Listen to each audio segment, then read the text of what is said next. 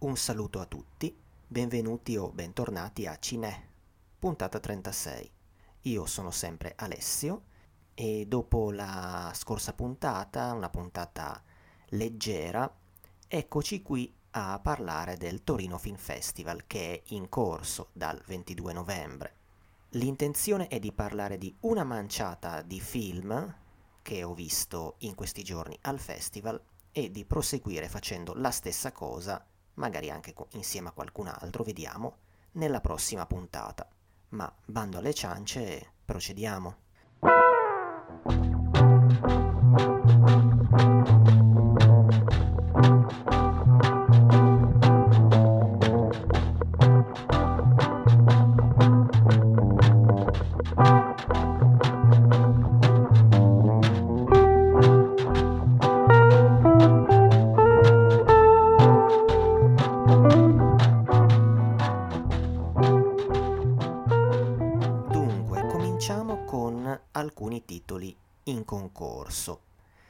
Il primo che ho visto quest'anno si intitola Algunas Bestias. È un film cileno diretto e cosceneggiato da Jorge Riquelme Serrano. È il suo secondo film. Il precedente, Camaleon, del 2016, ha un soggetto interessante, ovvero racconta dell'arrivo di un ospite inatteso nella casa di campagna di una coppia, evento che porterà i protagonisti a trasformarsi e tirar fuori negatività.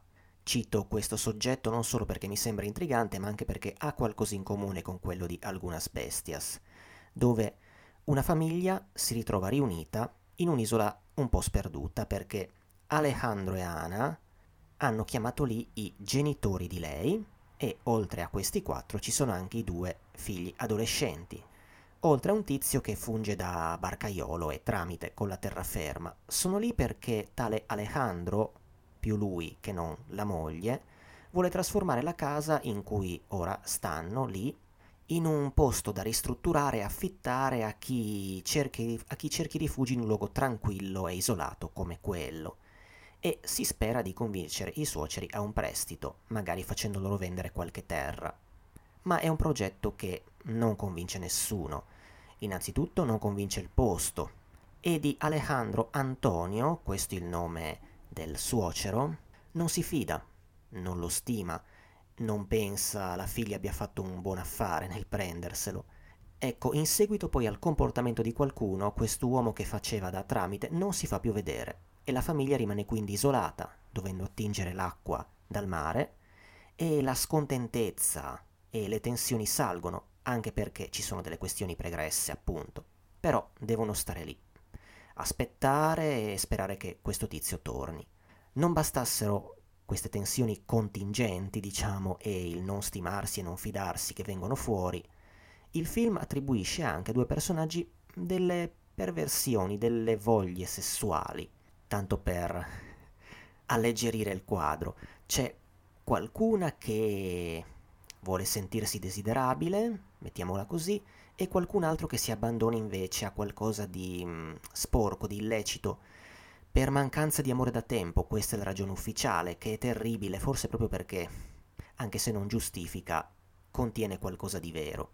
Ecco, il personaggio di Alejandro è quello di un uomo, un capofamiglia in crisi, oltre a non essere stimato, eh, si è impelagato in questa impresa che ha poco senso e non viene apprezzata e, anche se non è del tutto colpa sua, eh, fa mancare la sicurezza alla famiglia. In corso nel film c'è un suo fallimento.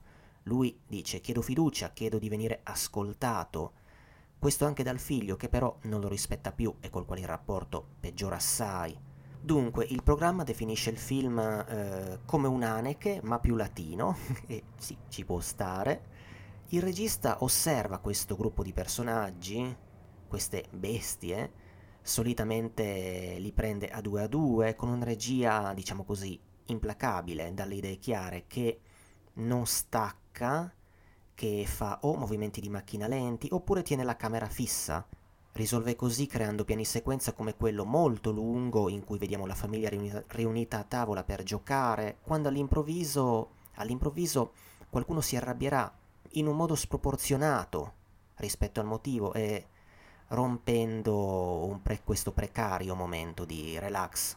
oppure anche più avanti, in una lunga e audace scena di sesso che non mi ha convinto del tutto nel suo voler tenere a lungo turbato lo spettatore, come a dire, eh, adesso ti sistemo io, guarda qua. Ma a parte ciò, dunque il film è un film sulla famiglia come nido di vipere e dire poco, è un film che trasmette un senso di desolazione, di nichilismo, e dove quanto a rapporti umani si salva praticamente solo quello fra i due più giovani.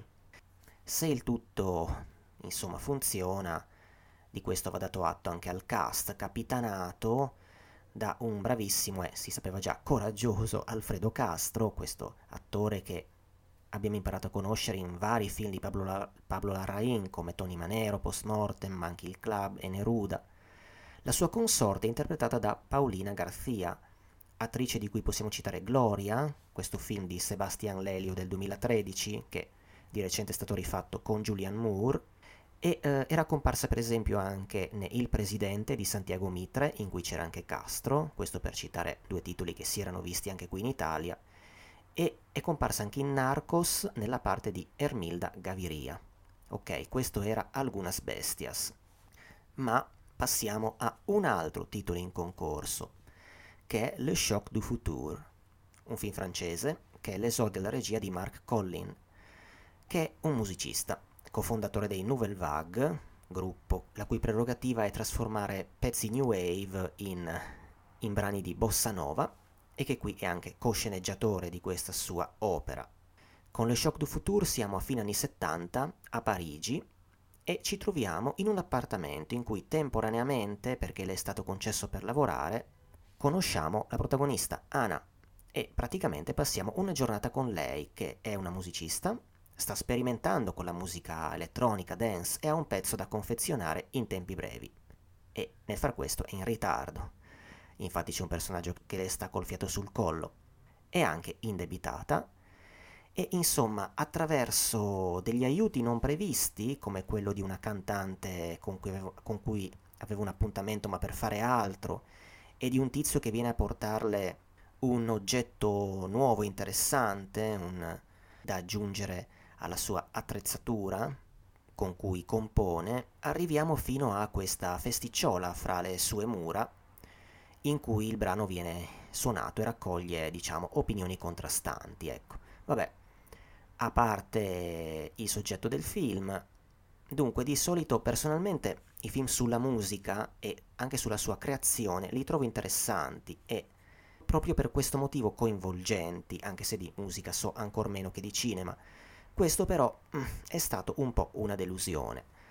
In teoria non era una cattiva idea rendere la musicista protagonista assoluta e chiudersi per il 90% del tempo del film nel suo, suo tra virgolette, appartamento, a partire dal suo risveglio, tanto per cominciare in musica, ballandole, facendo un po' di ginnastica.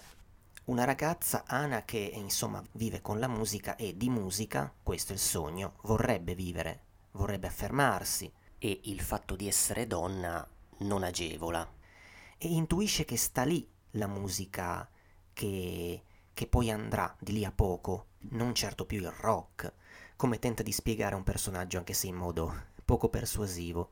Ecco, se il film potrebbe essere considerato una, una istantanea, lo è di un uh, momento di transizione, diciamo dal punto di vista culturale musicale, uscendo pochissimo da queste mura non, non abbiamo un ritratto della città di quel periodo.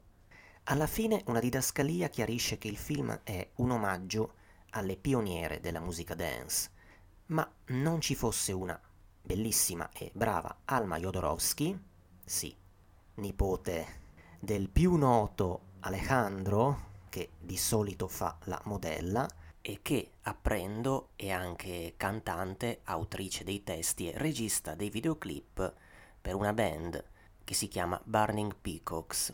Sarebbe stato un problema. Eh, manca qualcosa al film, manca più mordente. Ciononostante, il pezzo che lei compone, pezzo che in realtà è firmato da Collin, featuring Clara Luciani o Luciani, più probabilmente, cantautrice musicista ha pubblicato un album lo scorso anno e che qui appunto interpreta una cantante, la ragazza con cui Ana si mette a registrare questo brano, ci lavora assieme. Ecco, questo pezzo va detto che lo si ricorda a distanza di giorni, perché appunto ci viene fatto sentire e risentire ancora. Il nastro viene riavvolto e viene riavvolto ancora una volta mentre questa cantante cerca di metterci sopra delle parole. È bella per esempio l'inquadratura in cui per la prima volta vediamo l'attrezzatura con cui la ragazza lavora e non è che il film appunto non abbia qualche carta e che non sappia proprio essere accattivante, però insomma mi aspettavo qualcosa di più. Ok, questo era Le Choc du Futur.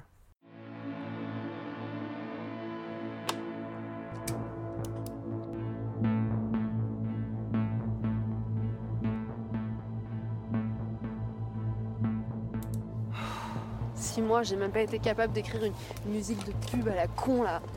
Non mais tu te fous de ma gueule Je lui dis quoi moi, la connasse de chez Quick Nails Que la musicienne ne veut plus faire la musique? C'est quand même pas compliqué de faire... Ouais, mais je suis désolée, j'y arrive pas, j'y arrive pas, voilà, qu'est-ce que tu veux que je te dise? Attends, c'est quoi ça? Ça C'est une boîte à rythme. Mais il me la fout. Il me la fout tout de suite là. Moyennant un, un petit quelque chose, par exemple un, un bisou. Pardon? Si t'as encore un peu de temps, on pourrait essayer d'enregistrer un truc. Avec plaisir. Anna, le producteur de chez Barclay, passera à ta soirée demain. C'est l'occasion en or de lui faire écouter ta musique, ok? Euh, je voulais juste euh, vous demander, en fait, la musique qu'on a passée tout à l'heure. Je crains qu'il n'y ait pas vraiment de marché pour ce genre de musique en France. Découragez pas. Vous êtes belle. euh, Merci. Tu sais pas ce que c'est que de travailler toute seule dans mon putain de studio pendant des mois De enfin montrer une musique à quelqu'un qui n'en a rien à tirer de ma gueule Ce qui compte dans la vie, c'est pas combien de fois tu tombes, c'est combien de fois tu te relèves.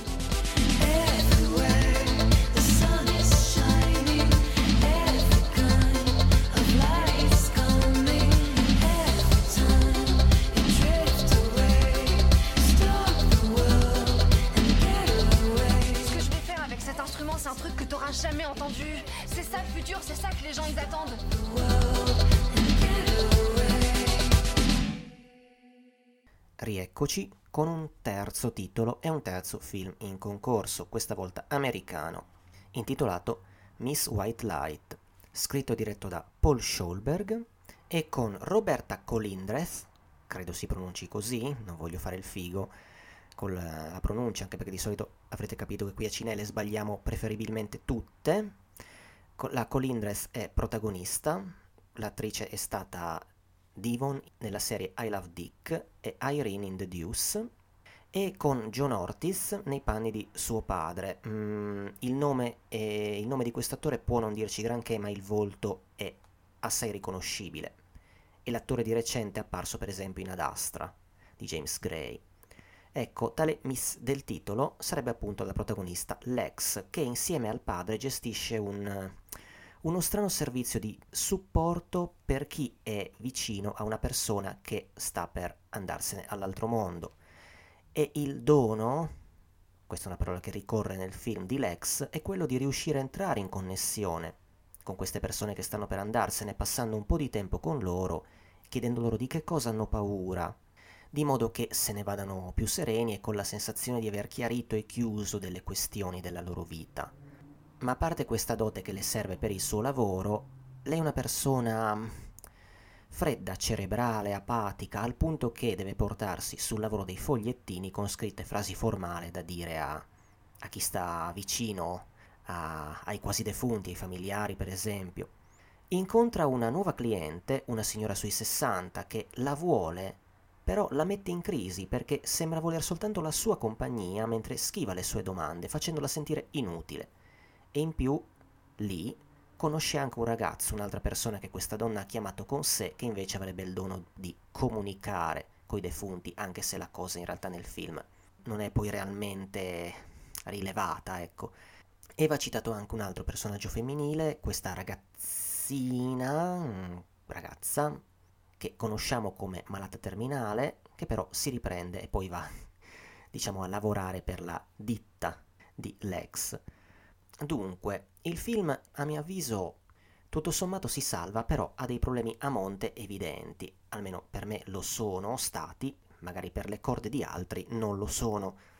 Innanzitutto, beh, sembra di vedere, so che questa affermazione sembrerà molto superficiale, ma lo dico lo stesso, per i toni, ehm, la lunghezza di certe scene, la fotografia, il tipo di scrittura, ma fra poco ci tornerò su, sembra di vedere più una puntatona di una serie rispetto a un film, ma a parte ciò, Miss White Light è un film programmatico e molto pensato, estrema- estremamente scritto, e la protagonista è maledettamente finta, è un personaggio tutto costruito nel suo essere caso umano che affronta la vita in modo iperrazionale e sarcastico, e poi, vabbè, sinceramente che debba ricordarsi cosa dire attraverso i bigliettini lo trovo a conti fatti una sciocchezza oppure un simbolismo for dummies.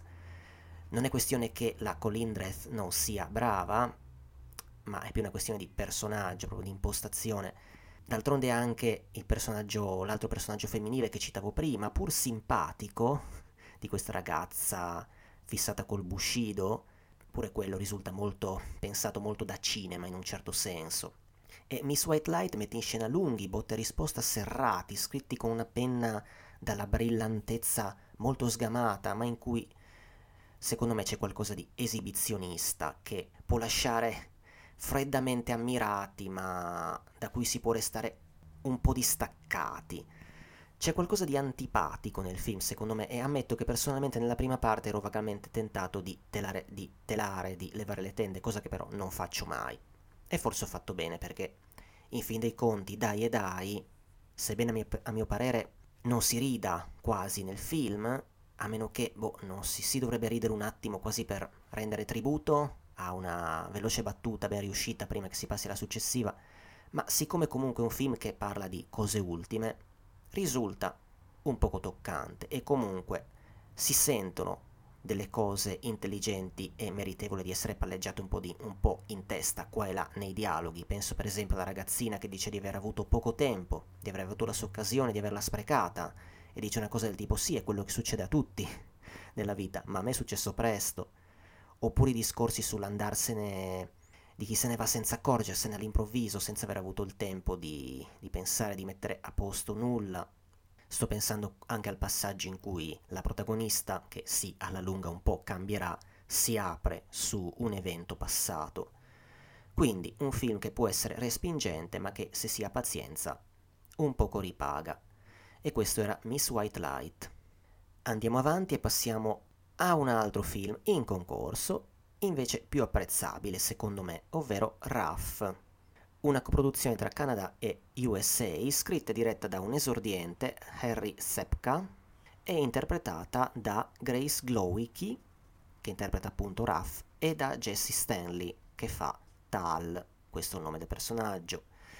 Ecco, il programma dice una cosa curiosa, che la rivelazione di questo film, Grace Glowicki, sembra contenere nel suo corpo d'attrice Greta Gerwig, Buster Keaton e Denila Van. Però attenzione, nonostante, nonostante si citi la Gerwig, la Gerwig eh, non siamo in un territorio indie alla Noah Baumbach, eh, attenzione, eh, è comunque un film su un personaggio che ci è anche simpatico anche se non è irresistibile, non si rende tale, e va bene così, anzi su due personaggi, o meglio ancora sulla protagonista, una volta che viene a contatto con questo secondo personaggio. Dunque, Raf è questa ragazza che vive a Vancouver, dove fa una vita tranquilla, diciamo rutinaria, con un lavoro modesto, la vediamo tagliare dei rami, eh, per il quale fa fatica a farsi pagare, ha un ragazzo boh, medio, ha qualche amicizia. Si imbatte in quest'altra ragazza Tal mentre quest'ultima fa jogging si vedono, si rivedono casualmente e nasce un legame fatto anche o soprattutto di momenti di divertimento cazzone, passatemela insieme e di e proprio del cercare di conoscersi di più. Ci sono dei momenti di, di interrogatorio praticamente, quasi serrato, eh, rivolti a Raff nel corso del film. Ecco, eh, Tal comunque è diversa da, da lei, è più estroversa, più sfacciata, sembra più realizzata, oltre ad essere più benestante. Con lei Raff cambia un po', lascia per esempio il ragazzo, acquista più sicurezza, mm, sa comportarsi in modo spavaldo facendosi valere quando affronta alcune persone. Però in occasione di una trasferta in una casa di Tal, dove Raf conosce anche il di lei fratello, succederà qualcosa. Eh, dunque, facciamo un passo indietro e diciamo questo. Raf usa, è solita, esprimersi con il suo corpo, prima di tutto da sola. Cosa intendo? Intendo che si lascia spesso andare alla danza, magari davanti a immagini proiettate, oppure in persona di personaggi, fa delle imitazioni, è anche attraverso questo che cattura l'interesse e diverte la nuova amica. E Sepka ricorre, soprattutto fino all'ultima parte del film, prima di questa trasferta, a molti momenti con musica diegetica, musica da discoteca o techno, uno dei quali apre anche il film. Momenti di lunghezza variabile, qualche volta anche molto brevi e che appunto hanno senso in relazione al personaggio mostrandoci questo suo modo di essere, questa sua abitudine.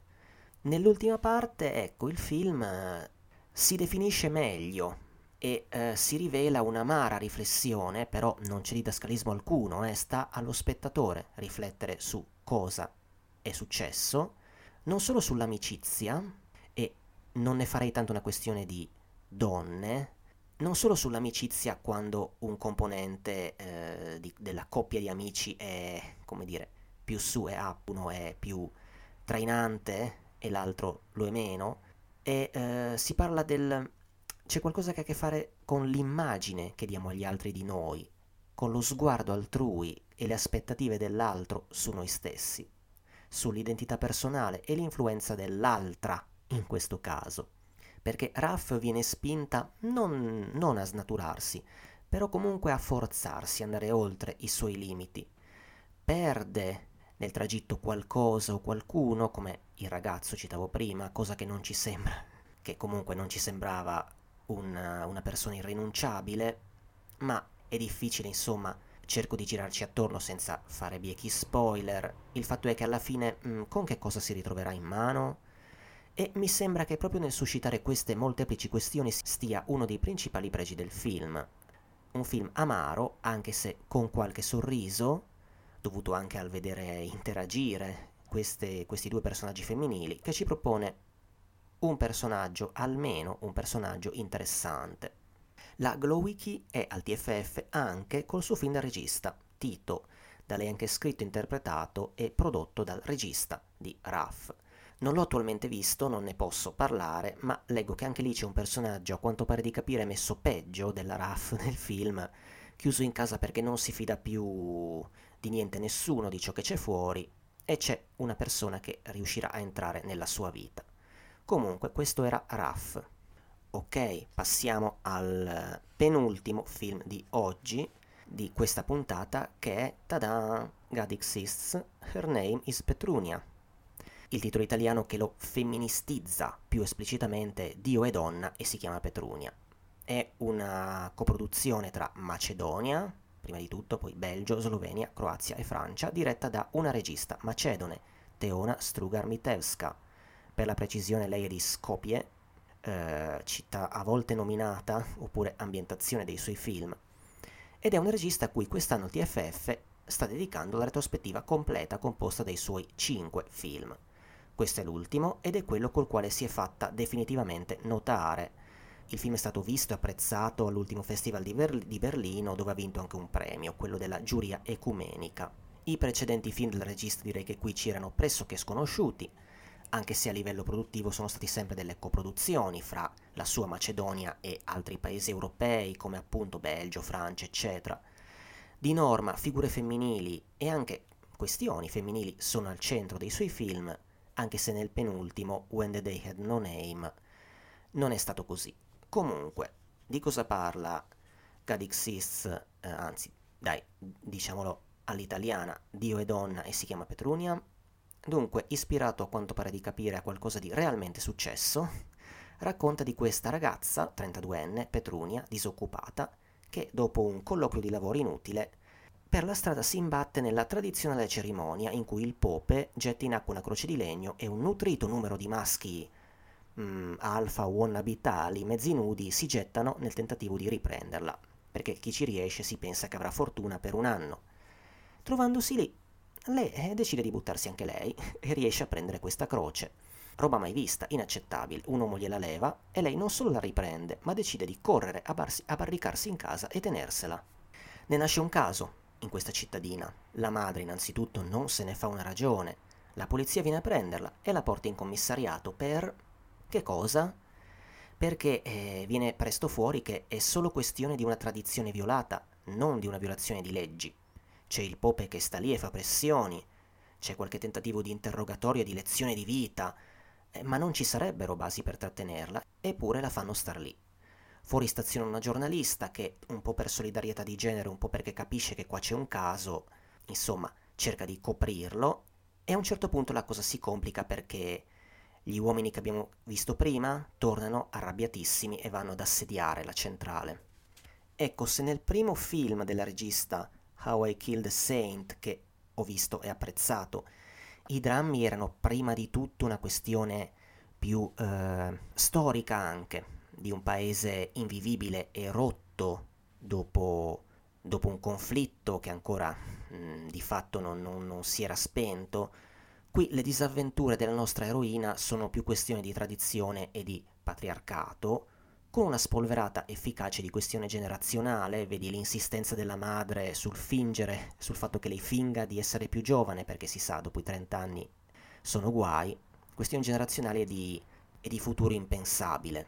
Se il film ha un difettuccio è, secondo me, il sin troppo caricato personaggio del datore di lavoro, che si spinge a fingere di provarci con lei, no? Per poi, insomma, per poi farle capire che no, non è attraente, come renderlo il più maschio stronzo possibile. Secondo me non era il caso, perché comunque, anche per come è messo in scena, eh, insomma, la negatività del personaggio arriva lo stesso. Ma la regista, grazie a Dio, non è manichea nel trattare i due sessi. Se da un lato appunto mette in scena questa mandria di uomini tradizionalisti arrabbiati e non domi, il cui capo sembra uno skin, e alcuni poliziotti che non mostrano certo sensibilità, ci sono anche delle figure di segno opposto, più umane. C'è per esempio anche quella, sebbene minore, del padre di lei che di fronte alle telecamere la difende dicendo ma è una brava ragazza, ha studiato, eccetera. Ma perché ha fatto questo Petrunia? Innanzitutto va tenuto conto che lo fa dopo questo colloquio scontatamente fallimentare e poi a domanda risponde prima non lo so e poi sì, a me dice ammette o finge di ammettere sì, era una provocazione. Sembra un almeno questo gesto sì. Cazzo, lo faccio, senza pensarci tanto, e anche se non si potrebbe fare. Se in questo di sé Petrunia trova delle sponde, Mm, non trovo una sponda però nella madre. Significativa la frase che verso la fine del film Petrunia le rivolge, dopo essere stata accusata di, ma no, di aver capito male cosa questo amico di famiglia, che in teoria avrebbe dovuto darle un impiego, le ha detto. Come se questa madre non riuscisse a rendersi davvero conto della realtà che la circonda, non riesce certo a dare delle, delle risposte e un reale supporto alla figlia, laddove di questa realtà Petrunia sì eh, che se ne rende meglio conto perché la vive in prima persona e, scusate, la maschilizzazione ne ha piene le balle. Ecco, a un certo punto le dice una cosa del tipo non mi capirai mai, ho capito, lo accetto. Tutto questo in un film punteggiato di humor, anche se spesso, secondo me, non c'è molto da ridere, considerato il quadro globale. Anticipiamo, beh, posso comunque dire, mettiamola così, che alla fine la protagonista trova respiro. Il film eh, consacra la regista come, una delle voci femminili più originali del cinema di oggi, scrive sul suo sito la Teodora Film, ma quel che mi sento di dire è che forse così, nel senso che in effetti i due suoi film visti al festival sono stati tra i migliori visti da me finora, in, in generale, e quindi qui sì, abemus una regista. Ecco, citavo la Teodora perché di questo film, a differenza a differenza di altri, è pronta un'uscita italiana che sarà il 12 dicembre. Il consiglio è, se possibile, di cercarlo in lingua originale. Comunque, questo è Dio e donna e si chiama Petrunia. Petrunia, ecco, ti ho scritto l'indirizzo per il colloquio di lavoro. Non dirgli la tua verità, digli che hai 24 o 25 anni. 32. Ne dimostri almeno 42. Dove vai, bellezza? Titolo di studio? Laureata in storia. Avanti, padre, butta la croce! Sposata? No.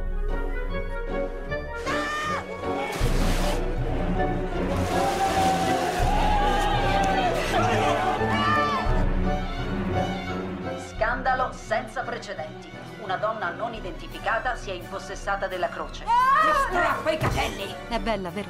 L'hai presa tu? Avrai un anno fortunato. Polizia, aprite! Tu lo sai che in una situazione come questa non possiamo obbligare la donna a restituire la croce. La vostra famiglia è religiosa? No. Sì. Quella donna è il diavolo in carne e ossa. Non capisco qual è il problema, né perché l'hanno arrestata. Cosa avrebbero fatto se Dio fosse stato una donna? Ha infranto tutte le regole. Padre, quali regole? È davvero un problema così grande se una donna prende la croce? Potrebbe lasciarci un commento sulla donna che ha preso la croce oggi? Andatevene un po' tutti a fare il culo.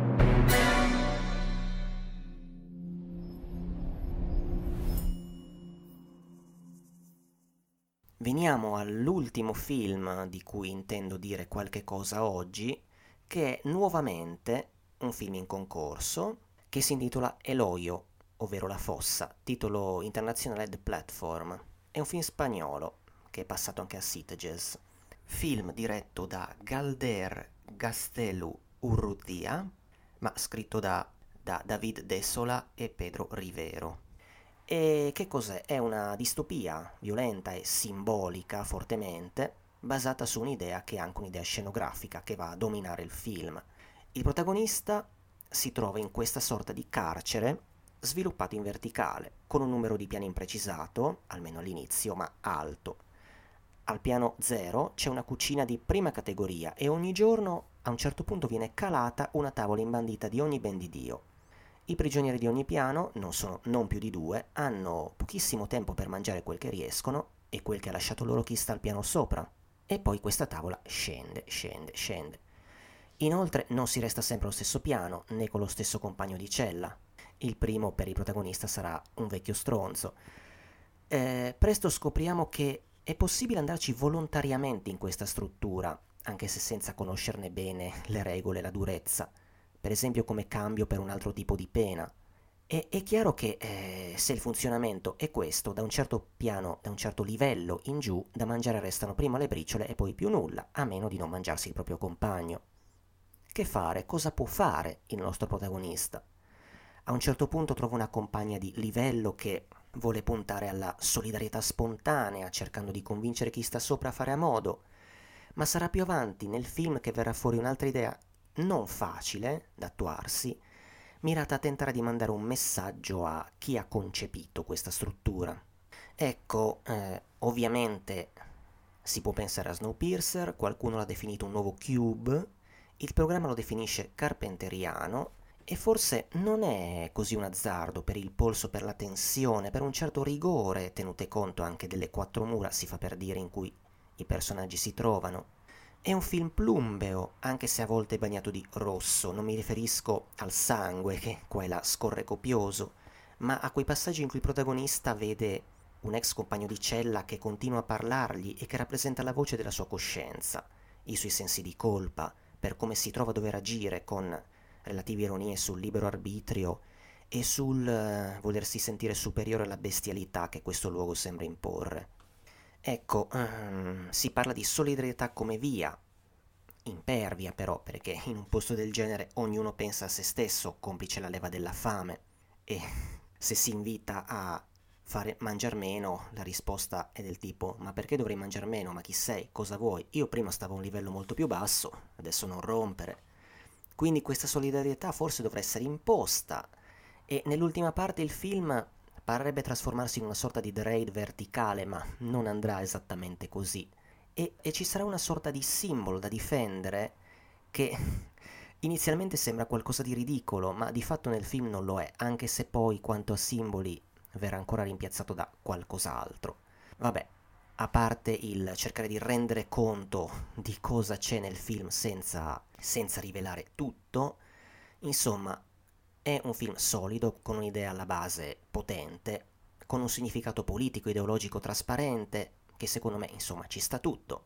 Non vedo perché il genere non possa dirci qualcosa. E è la rappresentazione estremizzata di un mondo che è il nostro, in cui c'è chi ha tutto, chi qualcosa e chi nulla, in cui non sembra possibile una collaborazione, e di un conseguente tentativo di lotta di classe in un simile contesto. Va bene, e questo era Eloio, aka The Platform.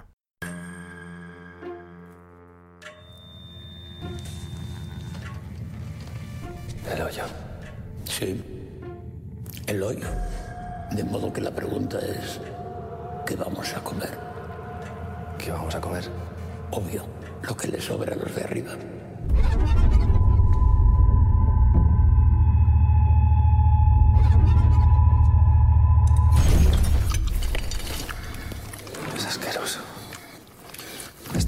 Sido comida.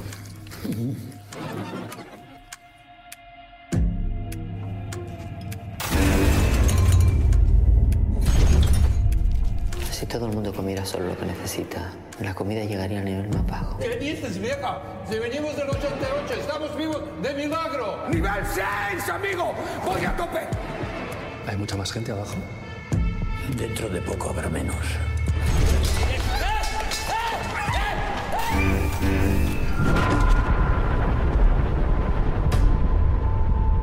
Tiene buen corazón. No creo que sobreviva usted mucho tiempo. ¿Que era una persona?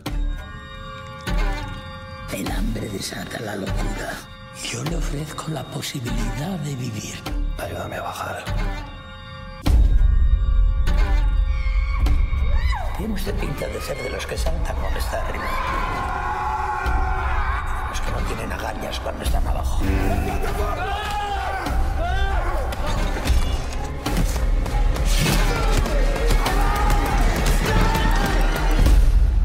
Los cambios nunca se producen de manera espontánea, señora. Quizá por eso está usted aquí.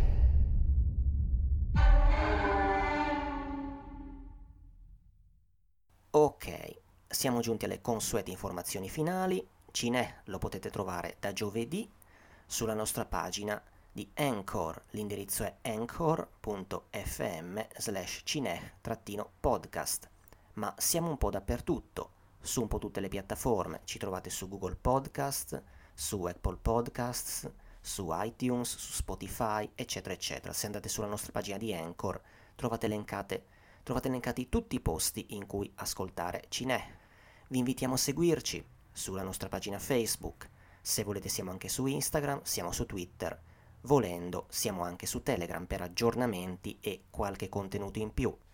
Se vorrete ci risentiamo la prossima settimana per una seconda puntata dedicata al Torino Film Festival. Un saluto da Alessio e che il festival continui, per Dio. Il brano che state ascoltando è A Good Base for Gambling di Comico.